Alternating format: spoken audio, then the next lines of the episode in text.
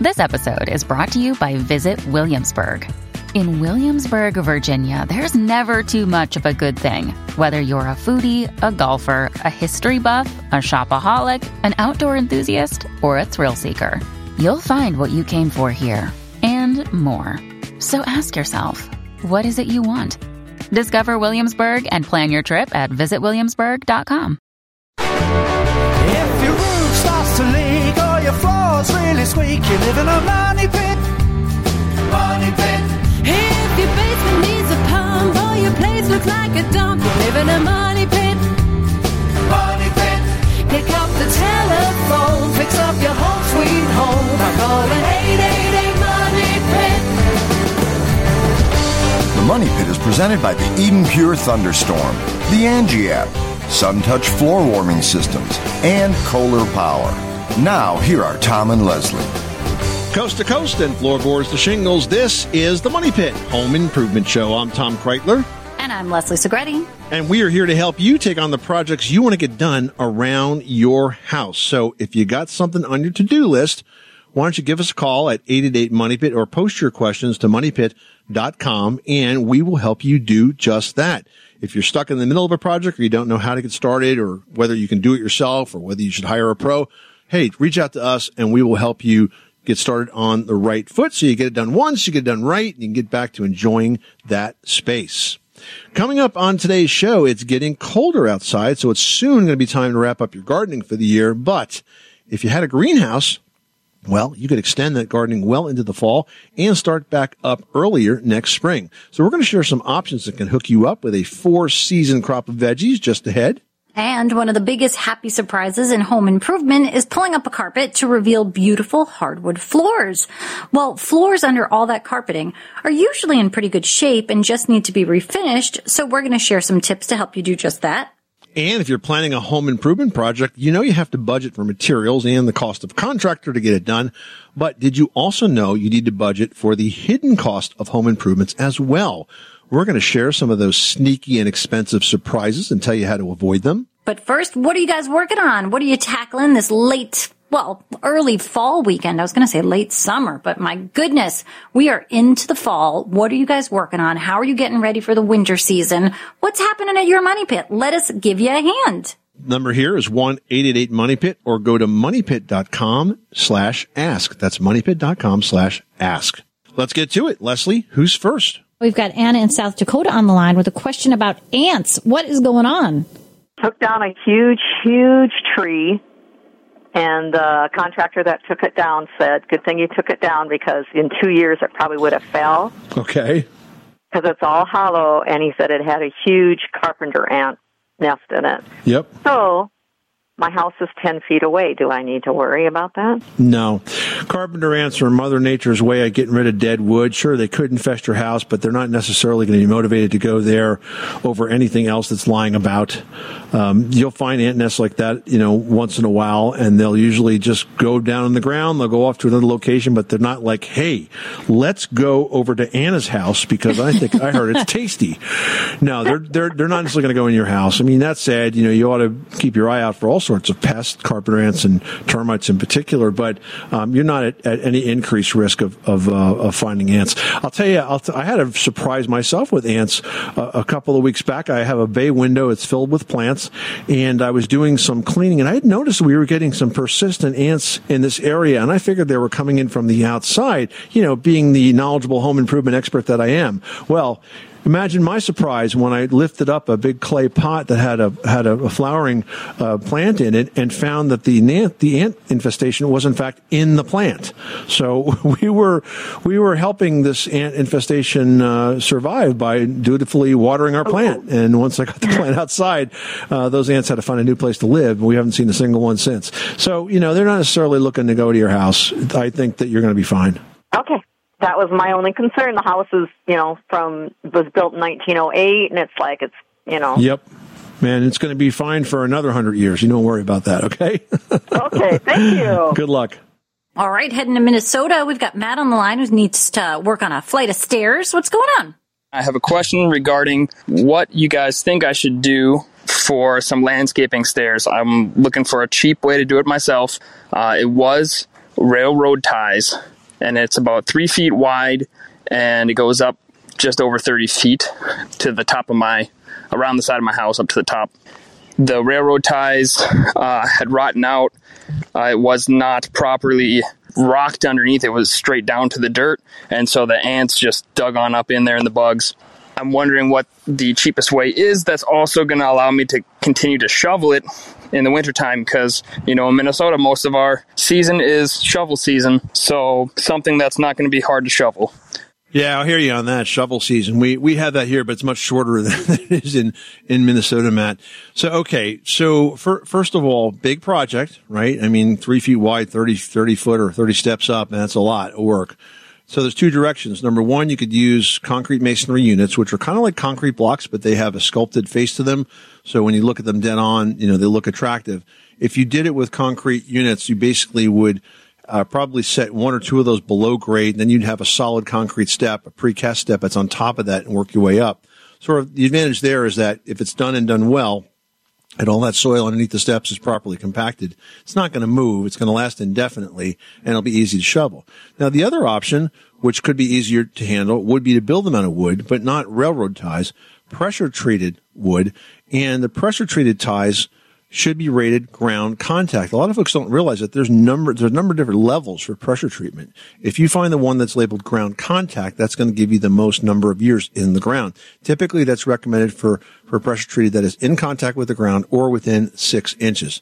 Now, if you do that, you could build them out of the pressure treated. Now, I don't know if you have a retaining wall aspect of this or it's just sort of a uh, not a concern with any of that, that hill that you're climbing and coming forward. But if you have a retaining wall aspect of this, the way you would build this with pressure treated is you would make sure that those uh, those beams, so to speak, will extend back into the hill because the way the soil on top of it is what keeps it all together and keeps it from shifting forward. So, hope that gives you a couple of ideas that you could kick around, and and uh, both of them will result in a in a good looking set of steps that will last you a long time. Did you know that Americans take 20,000 breaths a day and spend an average of 90% of their time indoors?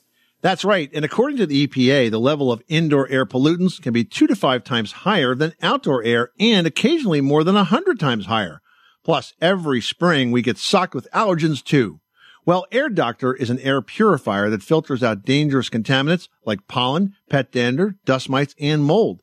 Their Ultra HEPA filter has been independently tested to remove 99.99% of tested allergens, including bacteria and viruses. That's impressive. Now, Air Doctor also comes with a 30 day money back guarantee. So if you don't love it, just send it back for a refund minus the shipping.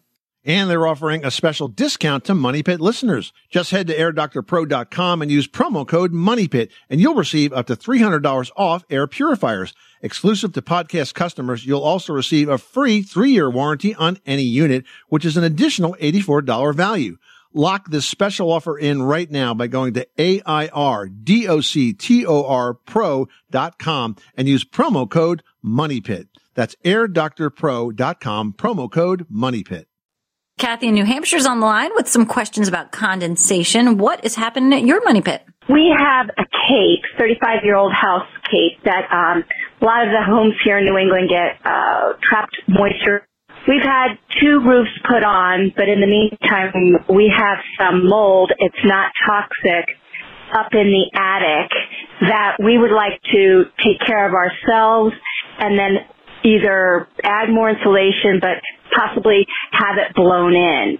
Just wondering what your thoughts are on the blown in insulation cost wise compared to the old insulation on rolls.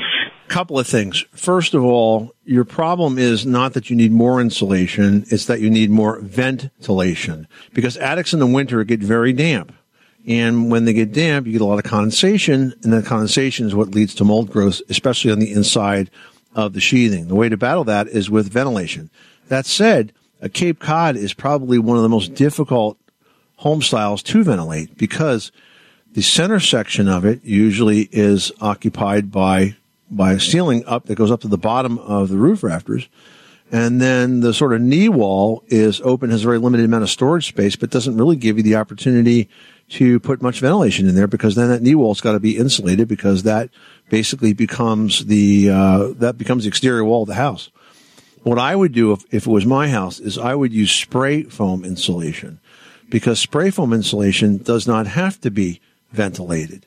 Now, uh, I don't know how much reconstruction this is going to require you to do to open up, especially the top half of that uh, roof section, but you can essentially spray the underside all the way across that surface. You can spray the knee walls. You'll seal it in very well because it will expand and, and lock in against any drafts. You'll also have an improved amount of uh, insulation because it, spray foam is very. You'll also increase the insulation because spray foam is very efficient. So you need less of that to basically give you a higher R value. And don't get me wrong, blown is a great option. It's just that in a Cape Cod, it's just very hard to ventilate to keep that moisture from building up. Well, now that it's getting colder outside, it's soon going to be time to wrap up those gardens for the season. But if you have a backyard greenhouse, you can extend that growing season significantly. Now, if you think building a greenhouse is a big deal, it really doesn't have to be. If you've got some limited space, a mini greenhouse is probably going to be your best bet. They're small, they're portable, they can fit in a narrow space.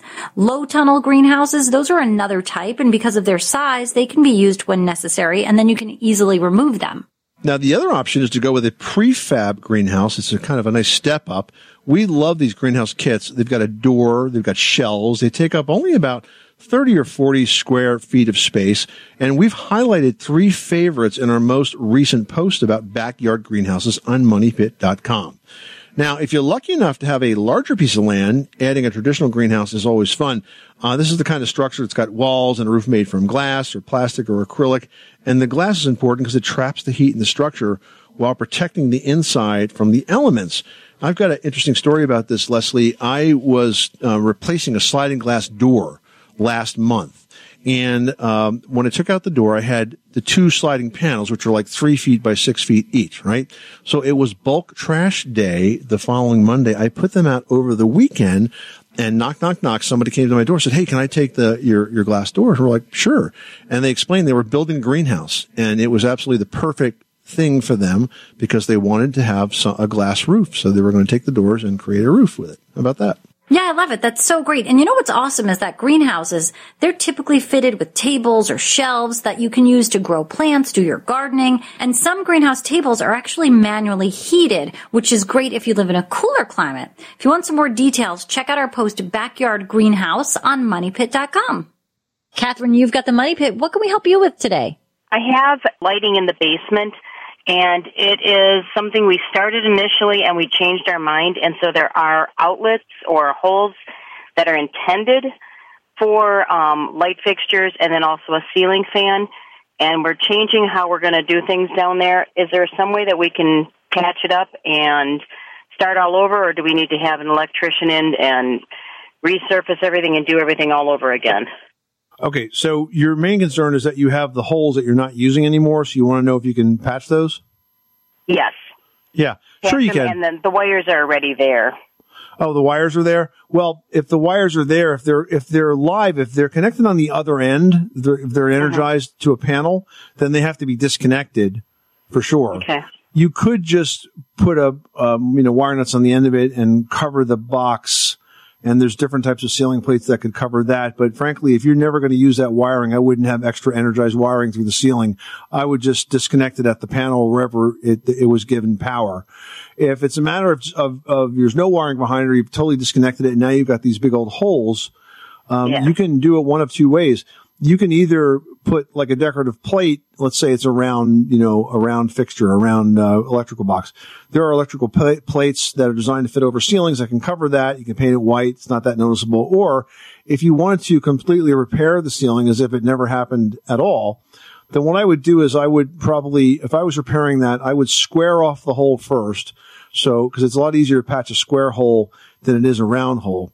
And then what you do is you take another piece of drywall and you basically measure out a piece that's, well, let's say it's about two inches wider on all sides. So if it was four by four of the hole, I would look, cut a piece that was eight by eight or so.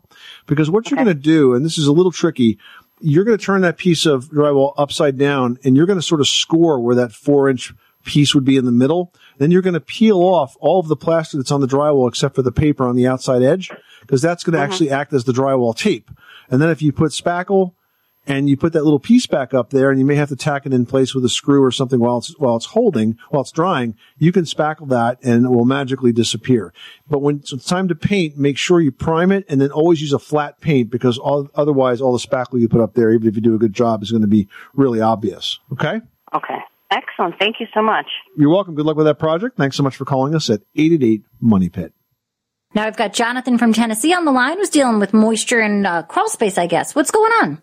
I have a new house. It was built uh, about five years ago. Underneath, evidently, there is some moisture that's causing the hardwood to bow. And I'm wondering what is the best way to make sure that that moisture is removed. Yeah, Jonathan, if you have a lot of humidity and moisture in that space underneath your floor, it definitely can wick up and cause that hardwood to swell. And once it swells, it's not going to go back. So you really want to hop on this and get it dealt with now before it gets any worse. So I'm going to give you some basic advice on how to do that. First of all, make sure that you have a vapor barrier across that crawl space floor. Good thick polyethylene will work for that.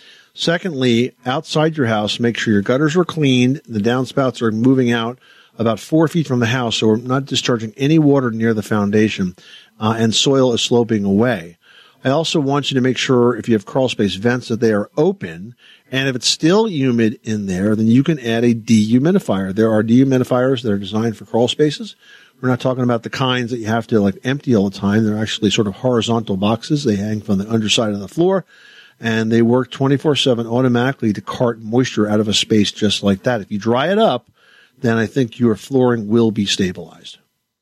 All right, let's welcome Diane to the Money Pit who just got a new house. What's going on at your new Money Pit? I have a new build that I want to keep up on maintenance. So I'm wondering where to find a good checklist or um, schedule of maintenance. Things to look at at different intervals to be sure everything is working correctly before things start breaking.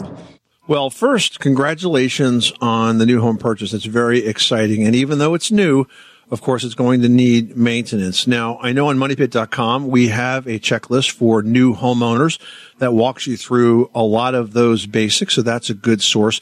The other thing I want to point out to you, though, that's related to this is that um, as a new home purchaser, you probably were given a home buyer's warranty. Now, home buyer's warranties, I, I have some issues and concerns with those because they um, sound like they're going to cover everything that ever is, was, or ever wrong with your house, but they don't.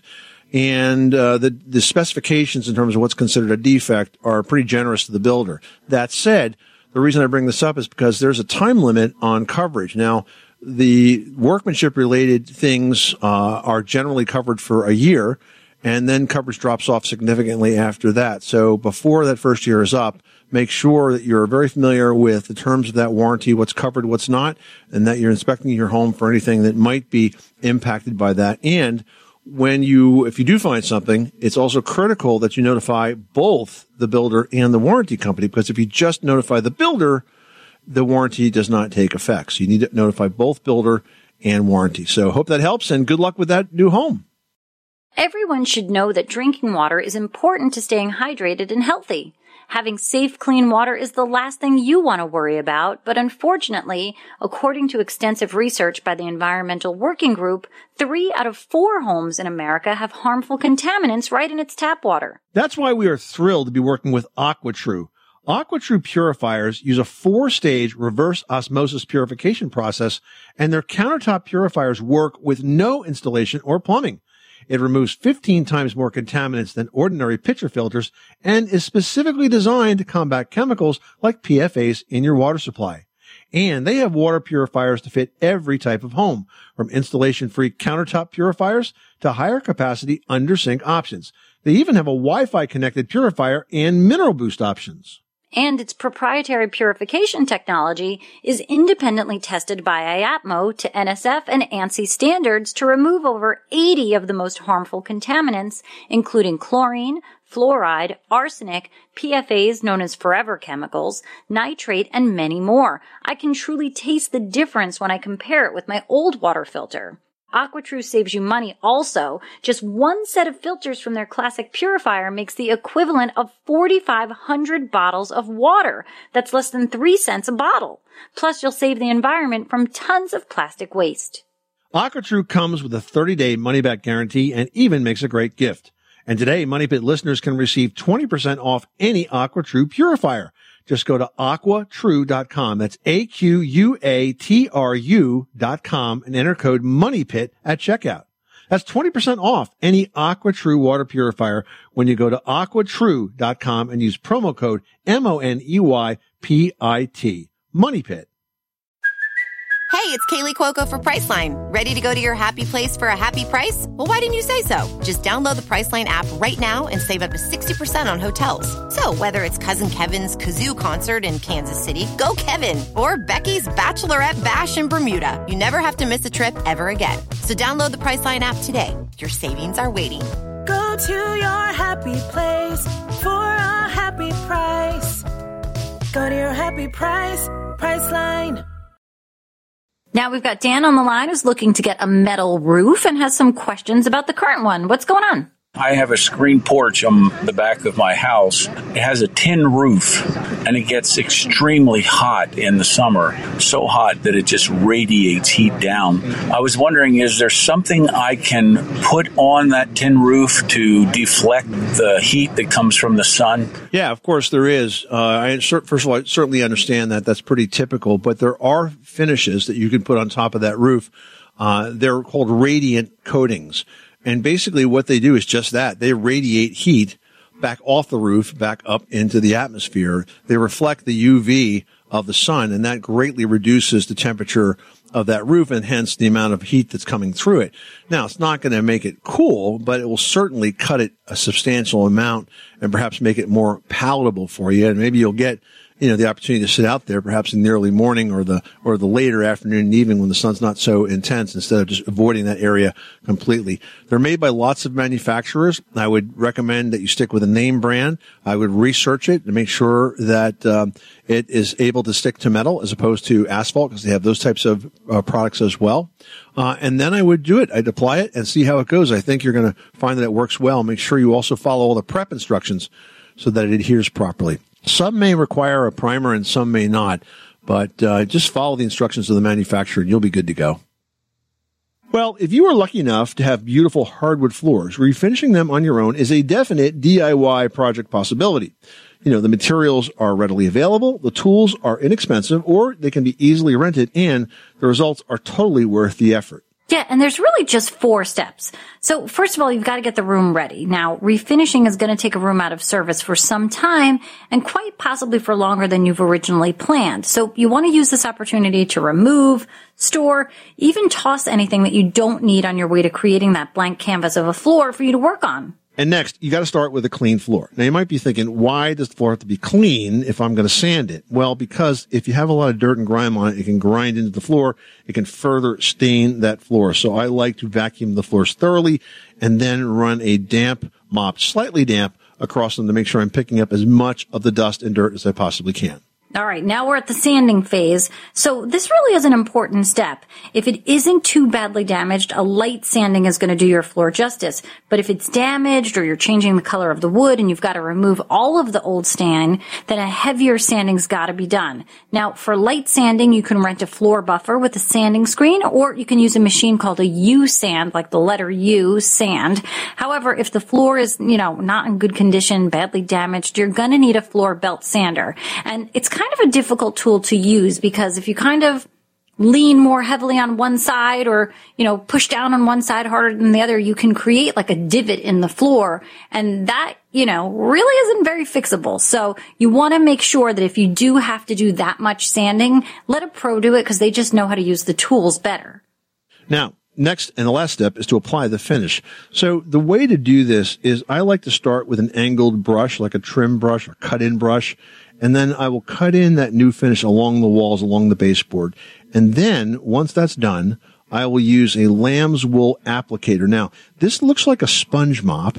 You'll find it at most home improvement center, but it actually has a piece of lamb's wool wrapped around the end. And that's actually what you dip in the polyurethane and then sort of very slowly but surely mop it on in long continuous coats and work your way out of the room. And by the way, you're going to need two or three thin coats. Allow plenty of drying time in between, which is always, I say twice what it says on the can. And although water-based polyurethane is available, don't use it. We do not recommend it for floors because it simply doesn't wear nearly as well. And with all the work it takes to get that floor ready and sand it and refinish it, you do not want to repeat this project anytime soon. So make sure you're using only oil-based or solvent-based urethanes. And lastly, when you're all done, I'd wait a few days before moving the furniture back in or protect the floor because sometimes it takes a while for the urethane to really, really harden. Yeah. I say wait a few days and then wait a few days more. Yeah, if you possibly can, you know, uh, pick up some of those f- uh, floor protectors, you know, from the home center, slip them under the couch legs, you know, just really be careful with that floor because it takes a while, but it does harden. You know, I, I've noticed that when I do this project, uh, maybe a week or two later, it's kind of a different floor surface. Donna in Arkansas is on the line and has a noise issue. How noisy is that place? Well, I, don't know. It's my son and his roommate live in a duplex, and the common wall between their living rooms, they can hear the neighbors, and so I'm sure the neighbors can hear them. They were just wondering what they could do on that wall to block some of the noise. What they would need to do requires a pretty significant addition to the existing wall. What they would do is they would have to put a second layer of drywall over the existing layer. And there's two options here. You can use a noise resistant drywall. There's a couple of different brands of this out there. It basically it has some sound deadening built into it. Or you can use a product called green glue, which is sort of like a gelatin like adhesive, and you would apply that to the old wall and then you would put new drywall over that, and that creates um, a noise barrier. Uh, and you also have to be very careful around the outlets and any uh, openings in the wall, and they have to be sealed properly. And even after you do all of that, you will still probably get some sound uh, through that wall. Unfortunately, soundproofing is not is harder to do after the fact than it is to do when you're building it from scratch. So, not always the answer exactly that you want to hear, but but that's really what it takes to try to soundproof uh, the rooms in this situation. All right. Well, we sure appreciate you taking our call, and thank you very much. All right. Well, good luck. Thanks so much for calling us at 888 Money Pit. Well, if you're planning a home improvement project, you already know you got a budget for materials and for the cost of the labor to help get it done. But did you also know you need to budget for a few hidden costs as well? Yeah, I mean, I think people forget about this. I mean, they realize they have to eat. So if you're doing your kitchen, meals are going to be a huge cost because your house is down for the count. So you're going to be eating out a lot, you know, pizza places. You're going to know that phone number by heart. You're going to need to run out, get out of the mess, dine out. I mean, that food budget is just going to go way up. Not to mention your waistline. So maybe make sure there's a spot that you can still work out in at home as long as you're not, you know, eating. But whatever. Likewise, you want to make sure you ask your contractor if any of these improvements that are planning are going to require for you to leave the house and for how long. I mean, aside from the inconvenience of being out of your house, the hotel, more meals eaten out, all of that is going to add up quickly. And sometimes things just happen and you can't stay in the house during the work. So you got to think about that. Now, the next thing is not checking with your insurance. You know, before you start your project, it's important to make sure that anybody working on your property carries workman's compensation insurance to cover any injuries they may sustain while in your home.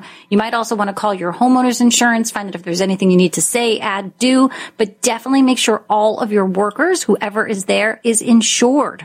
All right, now here are a couple of areas that can really run up the costs. Skipping the building permit. While you might not think permits are the responsibility of the contractor, that's not always the case. And skipping the permit can cost you big in construction mistakes that don't get caught or even problems when it comes time to sell your home. They're going to look at the records of the house and if you had work done it wasn't permitted, that can be a problem. And lastly, let's talk about changes because I think a lot of people get surprised by this.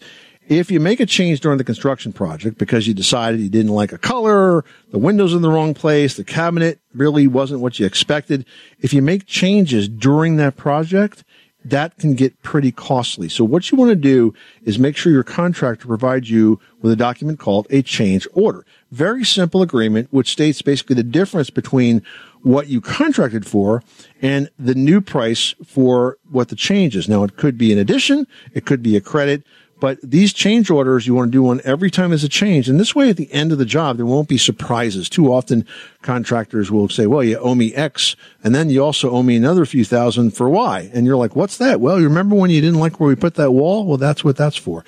And, you know, it just really surprises people. It's totally avoidable. So just make sure, because good communication around change orders, um, make sure that you get this job done uh, on a price that you agreed to pay and a price that you can certainly agree to handle. Another day is here, and you're ready for it. What to wear? Check. Breakfast, lunch, and dinner? Check. Planning for what's next and how to save for it? That's where Bank of America can help. For your financial to-dos, Bank of America has experts ready to help get you closer to your goals. Get started at one of our local financial centers or 24-7 in our mobile banking app. Find a location near you at bankofamerica.com slash talk to us. What would you like the power to do? Mobile banking requires downloading the app and is only available for select devices. Message and data rates may apply. Bank of America and a member FDIC.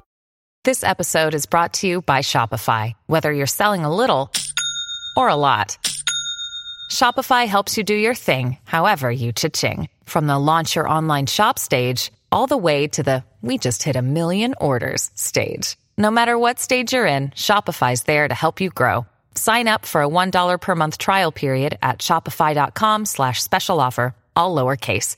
That's shopify.com slash special offer. Valerie in Arkansas is on the line with a flooring question. What can we do for you today? I have some ceramic tiles on the floor that have cracked, and it's just a hairline crack. But I was wondering if there was a way to repair those or if they have to be completely replaced. You cannot repair a cracked ceramic tile. Once cracked, it will always be cracked. The question is, can you pop the cracked tile out and replace it? Are, are additional tiles of the same make available? That could require some research, but if you can't find the exact same tiles, you may have some other options. You could try to replace it with a complementary tile, one that may actually be a decor piece, you know, and kind of stand out on purpose. Or you could look for an area where you have tile that maybe went into a closet or something like that and try to remove that and use that to replace the cracked tile. That's kind of an extreme uh, example of it. Um, but at the least, the least you need to do is to is to figure out why it cracked, though, and usually that has to do with the floor system and that perhaps it wasn't properly installed uh, to begin with. Does that make sense? It does. It does. Um, I was afraid you were going to answer it that way, though. Leslie, what are some places that Valerie might look for if she was thinking about um, finding matching tile for an older floor? It's challenging to find a tile once, especially it's been discontinued. And also if you are new to the house and it's an old tile and you just don't know where it is. So say you've got a box. If you're lucky enough to have a box that has something with a manufacturer on it, you can at least reach out to the manufacturer and see. Or maybe you've got, you know, one or two new tiles kicking around. There are a few manufacturers across the United States that you can actually send that tile to and they'll actually make it for you if they have that glaze in their stock. A couple of them that do that are North Prairie Tile Works there in Minneapolis. But that's going to be a bit on the pricier side. It's going to run around $30 per square foot. So it really depends on how important it is to actually have this tile and to match it. You know, it, it's tricky. If you can try a couple of architectural salvage yards, maybe you can find something that works. Um, but I do like the idea of popping out a couple of things here and there to sort of make a purposeful pattern and add a detail in that wasn't there before. I think it's a cost effective way to sort of, you know, keep the integrity of the tile you love, but make it new without spending a ton of bucks. okay. All right. I'll try that then. Andrew has reached out to Team Money Pit asking, we recently had a water heater installed. Ever since then, whenever you turn off the water, it sounds like thunder from the copper pipes vibrating in the basement. Well, geez, that's not a good thing. not a good sound. You know, water heaters have some distinctive sounds to them. One is the thundering sound when you turn the water off, and that's caused by water hammer. And the other is sort of a gurgling sound, and that's caused by mineral deposits that build up um, along the bottom of the water heater. And when that happens, it means you have hard water, and that's an easy fix. You just need to remember to flush your water heater every month or so. Turn the burner off and open up the bottom drain valve. Hook up a hose to it, of course, flush a little hot water out, and that will take the salts out with it. But what I think is going on here, especially because it's a brand new water heater, Leslie, is is water hammer, right? The water's sailing through those pipes, and then you close a valve or shut off a faucet, it just keeps going and it shakes the pipe. So I suspect that if it didn't happen before, that the installer didn't properly strap in those pipes. I mean, that would make sense. It could just be a new section of pipe that they put in, and maybe you've never had this issue before, but now that it's a different size pipe or a new run or a new location or it's not against the same thing, you're going to get these weird noises. And I mean, it is a simple fix. I bet that if you're down there at the water heater and kind of looking at the new piping and you have somebody run uh, run water and turn it off, run the water and turn it off. You might even see them shaking. So what I think you need to do is just get some brackets. They sell pipe brackets that are designed to attach copper piping to framing and they have a little cushion around them so they don't damage the pipe and then resecure those pipes. I bet you that'll do it. If it's a really severe problem, there is a plumbing device called a water hammer arrestor that can be installed, kind of like a shock absorber, but I don't think that's necessary. I think you just got some loose pipes there, Andrew, and, and that ought to take care of it. All right. Next up, Margot has a painting problem and she says, I used a paint with primer, but it just peels right off the wall in strips. The wall board has a chalky, dusty feel to the touch. What is the best paint method to have paint that sticks? Yeah. So I, I always feel terrible when I read these types of questions because people want to b- blame the paint. It's not the paint, right? When you tell me you have a chalky surface underneath that paint, that's the problem you don't have a surface that paint can adhere to. And, and by the way, I'm not crazy about the paint and primer products that are built in. I'm really not. I think primer is a standalone product that ought to be applied separately because the paint and primer products, I find they don't flow well. They're not certainly binding as well as the regular primer does. But aside from that, I think the problem here is the surface underneath. So you need to remove the paint that you put on there, which apparently sounds like it's not too difficult. And then you need to remove as much of that loose paint, that dusty paint as you can. Only if you do that and get down to a solid surface that you could use a good quality primer on. I would recommend a solvent based, an oil based primer on top of that. Only then will you be able to get to a point where the paint's not going to peel off. But if you've got a dusty finish, it is not going to stick. All right, Margot, I hope that helps. I know it's probably not the answer you were looking for and it's a little bit more work for you, but definitely it's going to give you the results that will stay, and that's what you want. You are listening to the Money Pit Home Improvement Show. Thanks for spending a bit of this beautiful early fall day with us. We hope we've given you some tips and ideas for projects to get done around your house. If you've got a question on something you'd like to tackle, whether it's home improvement, maintenance, decor, remodeling, renovation, you can always reach us at moneypit.com slash ask. That's moneypit.com slash ask. I'm Tom Kraeutler. And I'm Leslie Segrete. Remember, you can do it yourself. But you don't have to do it alone.